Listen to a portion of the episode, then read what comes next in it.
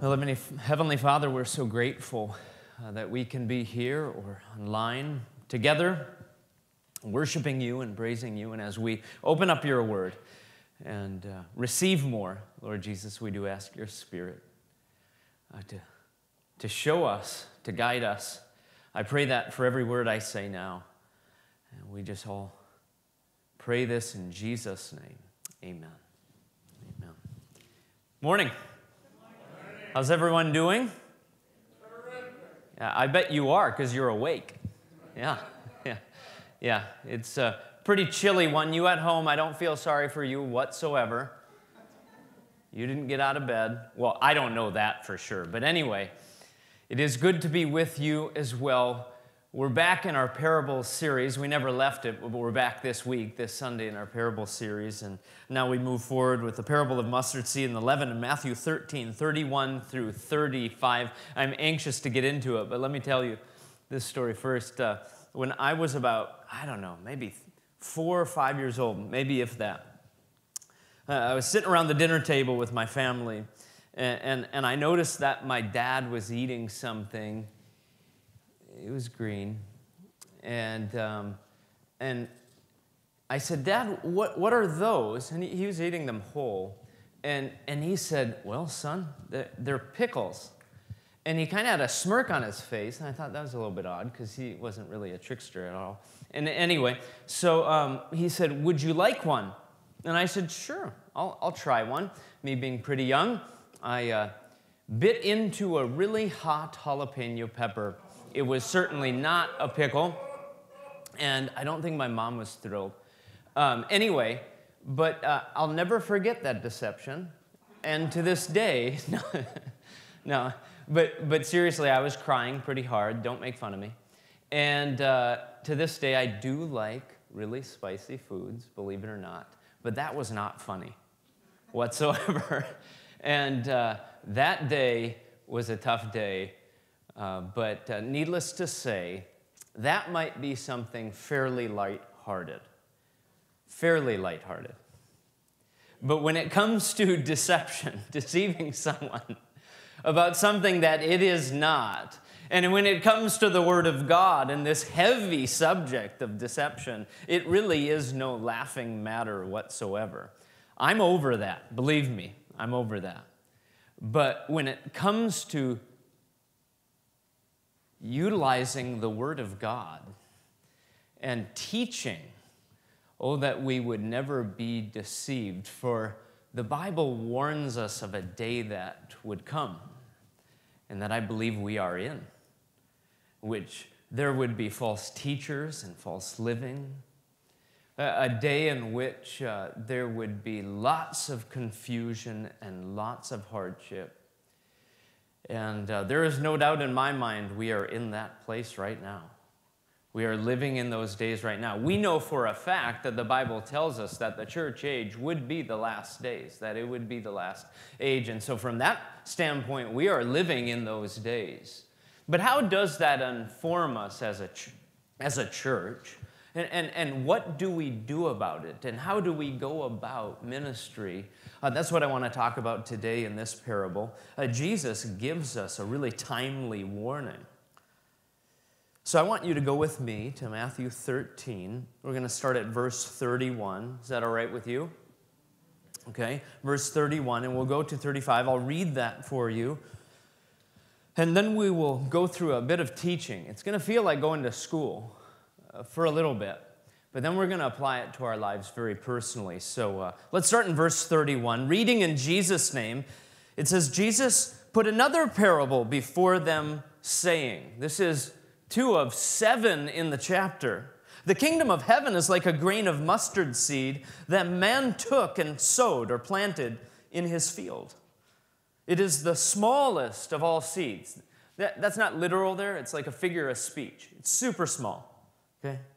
But when it had grown, or when it has grown, it is larger than all of the garden plants and becomes a tree, so that the birds of the air come and make its nests in its branches. Mustard tree in Israel, and in fact, this would be still true today, it grows a bit different than the way we would plant mustard plants on a farm in the upper Midwest. Just understand that. The way that they would plant uh, is, is a bit different. It grows from a very, very tiny, small seed into kind of a plant, into a bush, into a tree. Now, maybe you don't care about that, but I just want to tell you that. But here's the detail that we do need to pay attention to. Remember this, the birds of the air come and make its nests in its branches. Verse thirty-three, and he told them another parable. The kingdom of heaven is like leaven that a woman took and hid in measures of flour, three measures of flour, till it was all leavened, until it had all infiltrated, until it had all gone through, and until it had risen. All these things Jesus said to the crowds in parables. Indeed, he said nothing to them without a parable. This was to fulfill what was spoken by the prophets. I will open my mouth in parables, and I will utter what has been hidden since the foundation of the world. Unlike the other parables in chapter thirteen, we're not given an explanation of this story. Sometimes Jesus did that. Sometimes he would go off from the crowds, and he would then meet with his disciples, and he would say, this is what I meant by this. But here we're not given that.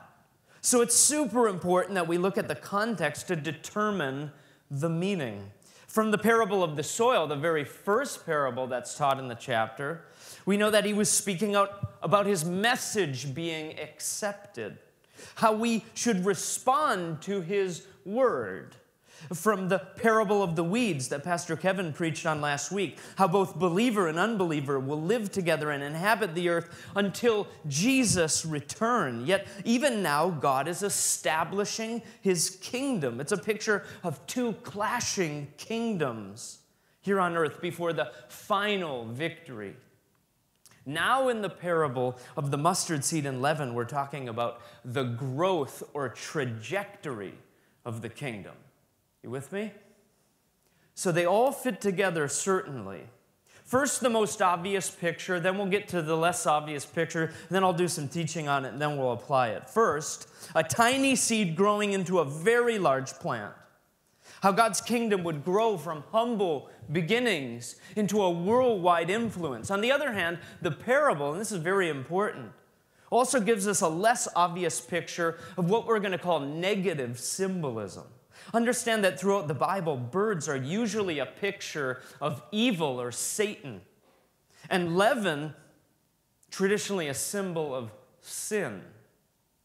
Unique to this parable, Jesus is using negative and positive symbolism together to expand our view of how the kingdom of God would grow on earth. It's in the how here.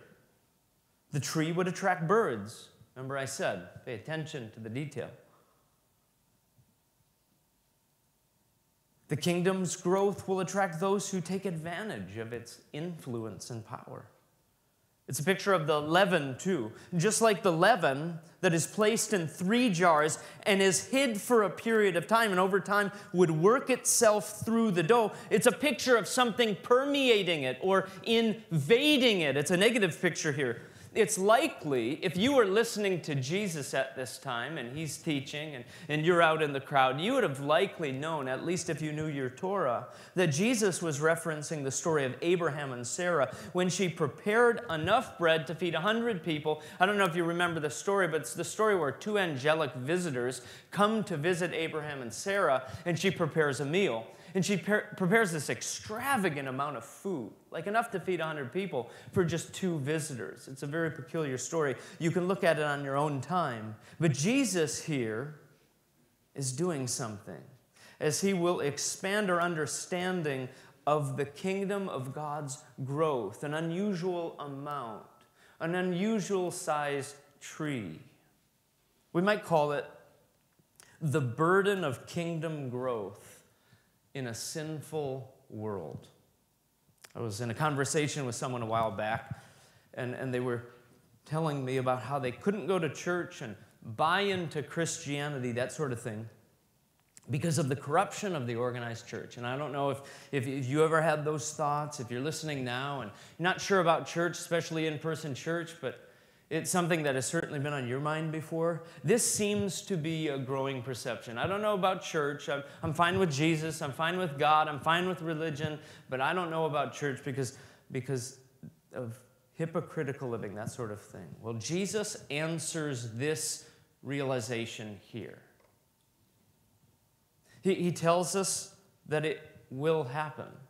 He predicts that this is exactly what's going to happen in the church, and he also tells us why it's going to happen. He tells us that it's a human problem. The mustard tree attracts the birds. Leaven eventually makes its way throughout the dough. First, the parable is a forecast, if you will.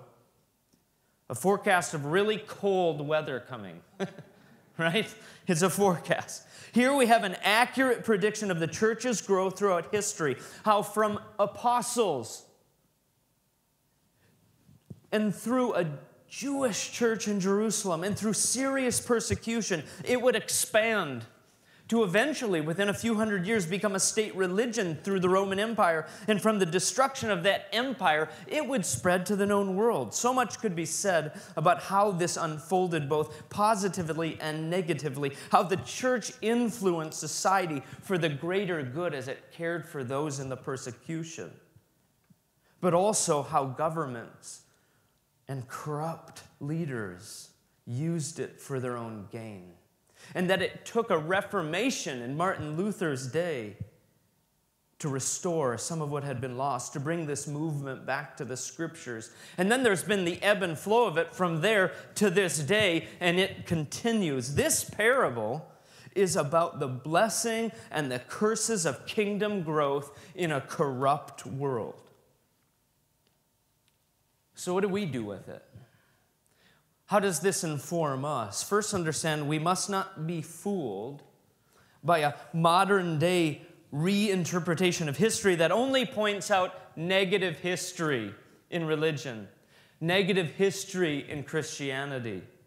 I'm very concerned that some might look at something like this and get that impression,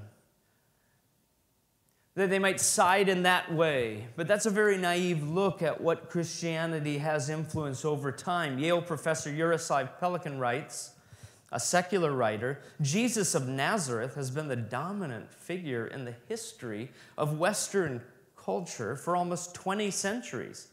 If it were possible with some sort of super magnet to pull up out of that history every scrap of metal bearing at least a trace of Jesus' name, how much would be left? In other words, the church has changed society for twenty centuries. And the impact you couldn't even begin to describe in the Western world. To that, Rodney W. Spark writes, had the followers of Jesus remained an obscure Jewish sect, most of you would not have learned to read, and the rest of you would be reading from hand-copied scrolls. Without a theology committed to reason and progress and moral equality, today the entire world would be about where non-European societies were in the eighteen hundreds. It would be a world with many astrologers, no scientists, lacking universities, banks, factories, a world where most infants do not live past the age of five and many women die in childbirth. He goes on to say the modern world arose only in Christian societies, not in Islam, not in Asia, not in secular societies. And this is not a popular thing to talk about, but it's true. This is our history. No, the growth of the church has changed the world, and Jesus accurately predicts this. So we start there. We have to start there. But there's a warning in it too, isn't there? A warning we need to hear, both as the church, but also as believers in Christ. That religious influence in the hands of men and women who want to use it for their own personal gain, that's where the trouble starts. It's why Jesus gives us this caution. Popularity and growth attracts imposters, just like the mustard tree, diluting the perception of the kingdom of God. Don't be fooled. Don't be surprised. It's a warning, first, about false growth. What do I mean by that? What started from humble beginnings now boasts of large organizations and material possessions and political influences. But the kingdom is not merely physical. And we cannot measure positive growth by earthly power or possessions. It's also a warning about false doctrine. How many times this last year I've talked with people not only here, but neighbors and friends. Boy, we're, are we living in the last days? Yeah, I think we're living in the last days. Are these the end times? Yep, I think these are the end times. Jesus told us thousands of years ago that this day would come, that the day is upon us. Counterfeit teaching, hypocritical living. Jesus wants us to recognize and be prepared for counterfeits inside, that's the leaven here, and outside, that's the mustard tree. He wants us to be prepared and protected from the outside too, but also the inside here as well. What is it and what is it not, I think, is an important question to ask ourselves as we go through this. Well, first and foremost, it's a warning against power and corruption, not against organizing and systematizing and maintaining. Do you understand what I'm saying in this? Do we reject the organized church? Asks a pastor. In Jesus' day, Judaism was nationally organized. But Jesus spoke often of the problem with the heart of the religious leaders. Jesus was a religious leader. He was a rabbi. We learn in this parable, human structures will never be pure. They're human. That's why we center upon the revelation of God, the Bible. We organize biblically for the preservation of the Word of God, so that we would guard against false doctrine. This is incredible. Anything that is not Christ-centered is not biblical. Anything that is not biblical is not of God. Why? Because we cannot rely on human opinion or ability or strength, but rather our strength is found in Christ alone. We do not look to earthly powers and structures and material possessions to be our strength. No, money and buildings and land are tools for the kingdom, necessary tools, especially when it's seventeen below zero, right? But only tools. So what's his point? I want to spend the rest of our time thinking this through as it relates to the parable of the mustard tree and the leaven. Watch out that you would not be deceived. That's his point. It's very personal. There are two angles to this. First, counterfeit teaching. The second, hypocritical living. One we can, we, we can kind of look at from a, from a larger, you know, group perspective. The other is very, very personal. Let's start with false doctrine. Have you ever watched a bird make its nest? I'm serious. We have a, a, a bird's nest right outside our, our window. I should say a birdhouse. I'm getting to that age where I'm into birds. Don't make fun of me. No. Um, but, but have you ever watched a bird make its nest? Just one teeny little blade, teeny little stick at a time. I, I had to remove uh, one of the nests last year from this particular birdhouse. Have you ever had to do that? You can hardly, if you're able to get it apart, you can hardly pull it apart. Why? Because it's twisted together so, so intricately, woven together, that it creates something that's, you know, quite solid, right? Jesus is, is giving us a picture here. Take one aspect of truth. This is what false teachers do. And they weave it and they twist it to fit one's own ideals and own opinions and own perspectives, and it's all for personal gain. To which later on the Apostle Paul would write to his young protege Timothy in Second Timothy four three, "For the time is coming, church, when people will not endure sound teaching, but having itching ears," that means it needs attention, okay? Like, it's symbolic, ears and hearing here, but itching ears, having ears that need attention. It says they will accumulate for themselves teachers to suit their own passions. The key here is that there will be a day when people will no longer listen to sound teaching. They will not seek what is true. Instead, they will, they will say things like, tell me what I want to hear, not what I don't want to hear. And, and if I don't want to hear it, I'm going to block them, I'm going to ghost them, I'm not going to listen to them. I choose my beliefs. I choose my influence. This culture has permeated the Western world and our church, our churches as a whole, I mean. This is the culture we live in. What are some examples of this? Not seeking the whole counsel of God's word.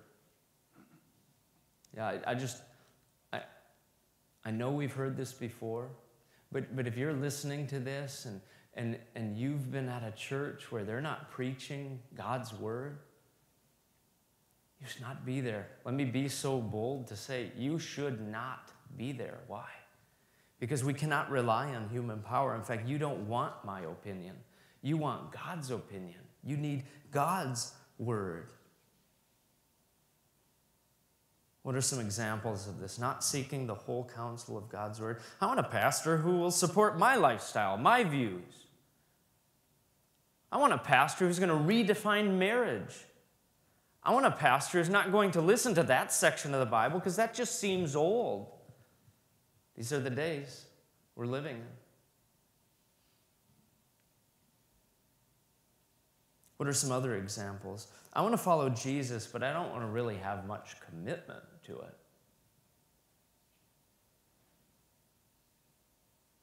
Watered down gospel is not a gospel at all. What are, what is another example of this? How about attractive conspiracy theories tied to the scriptures that will allow people to get more hits on YouTube than ever before? We have to be careful. What Jesus is ultimately saying is, number one, beware of deception within the church. And what was Jesus meaning when he was talking about it? Well, he says in Matthew sixteen six, watch and beware of the leaven of the Pharisees, which obviously relates to the second parable in our story today. What did he mean by this? What was the problem with the Pharisees? You might already know. They were all about self-effort, not God's grace. They were all about pious outward behavior, but on the inside, what? Very, very different. Their focus was rules, not relationship with God. And this served them well because their oppressive laws gave them high power and high position. And when Jesus came in and questioned that, that got them really worked up. Now, you might not see yourself as a Pharisee. Any, any Pharisees in here? But how might we be like this? How might we be Pharisaical? How about this? Look good at church, but at home do my own thing.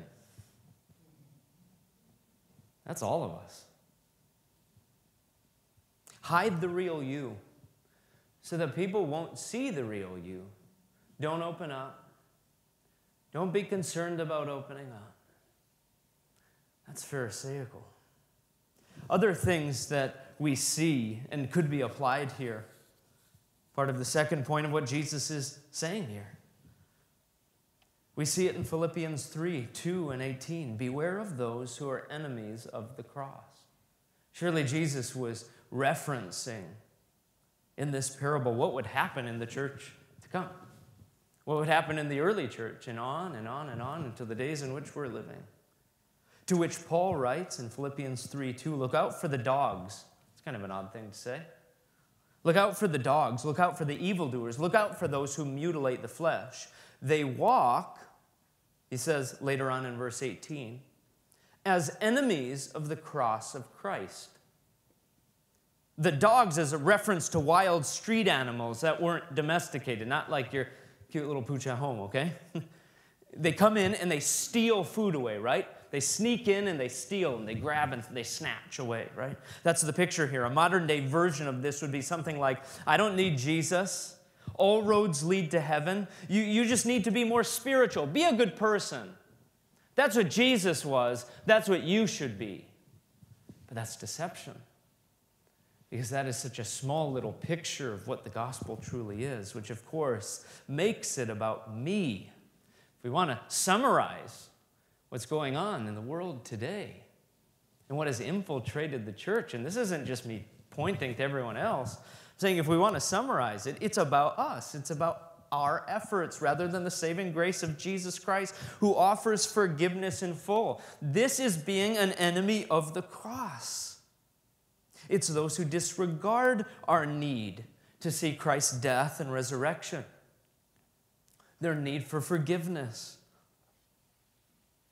On the other side, it's also those who think that we need special revelation from God to be in this kingdom, that you need to be a part of the real club or you're not in the know of Christians. Beware of both sides.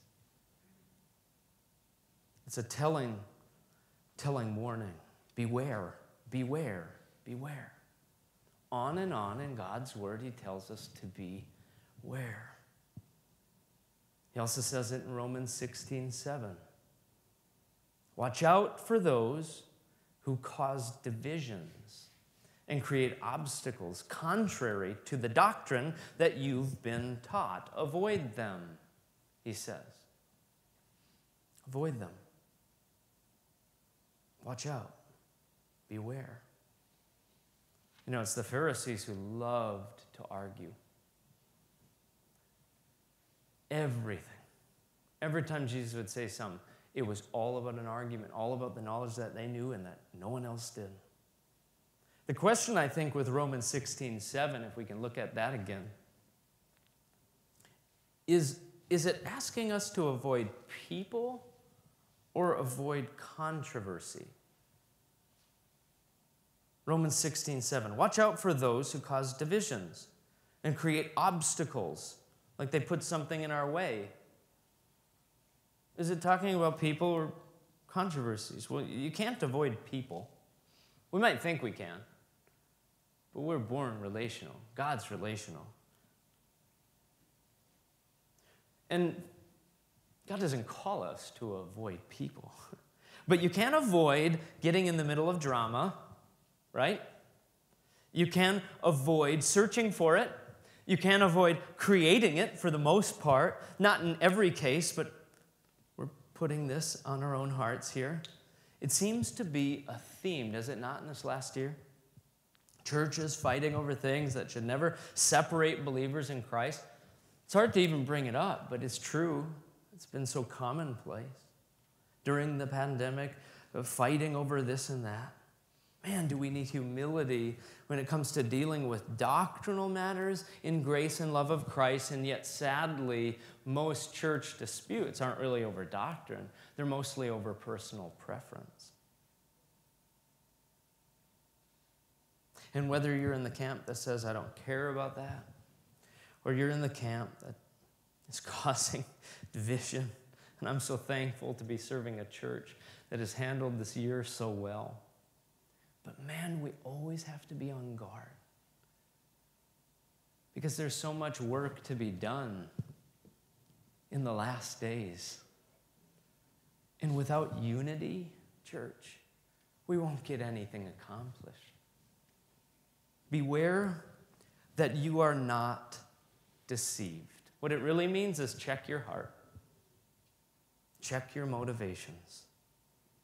And more practically, we're going to close with this. Before we go to the communion table, before we stand before the Lord and confess our sins and receive his grace, his body and blood, which was given for us and poured out for us so that we could be saved, so that, so that we could be forgiven of our sins and all of our inconsistencies and all, all of our sins.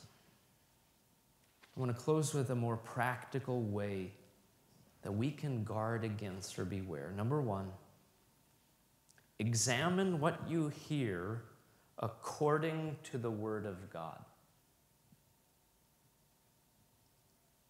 Examine what you hear according to the Word of God. I hear something, I go to the Scriptures. Really simple. And yet it takes a great deal of study to be able to understand certain things. Secondly, rightly handle the word of truth. This goes for all of us. It's not just a pastor's thing. You know the term hermeneutics? If you don't, that's all right. Hermeneutics. Understanding, proper, proper, excuse me, biblical interpretation. That's context. It means immediate, cultural, literal context, okay? And what I mean by that is we have to understand what Jesus is saying as an example of what we're doing today, what Jesus is saying and the context in which he's saying it.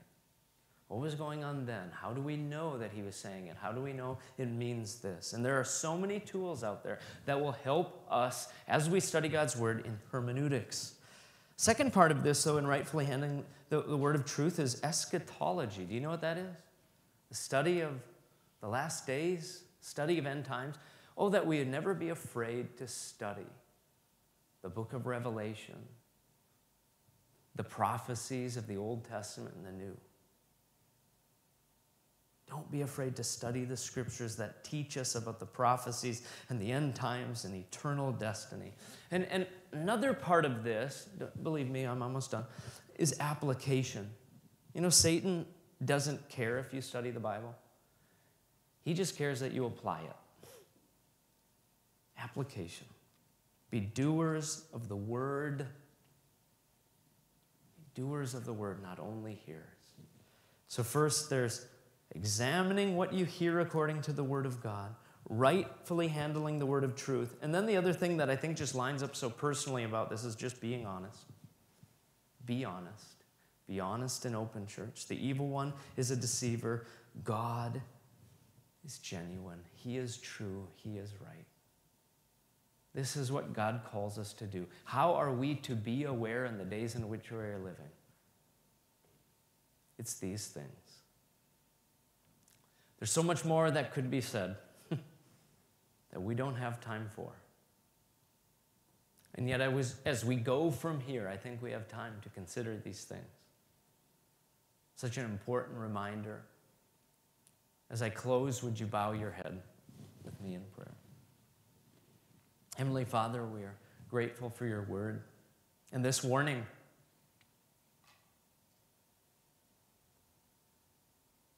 So that we would be aware of what's going on, so that we would know, and so that we could respond. Lord Jesus, I pray for each and every one who is hearing your word today. You give us clarity as we walk away from this and live it out. Lord, if there's areas of our lives in which we've been deceived, oh, that we would return to the truths of your word. Lord, unify your church in these days and protect us. For we know, Lord, that your grace is sufficient. What, what an awesome promise that there is forgiveness and there is rest in you. We thank you, Jesus, that the cross proves to us that you are there to protect us from all of these things and that we can take hope. You've overcome the world.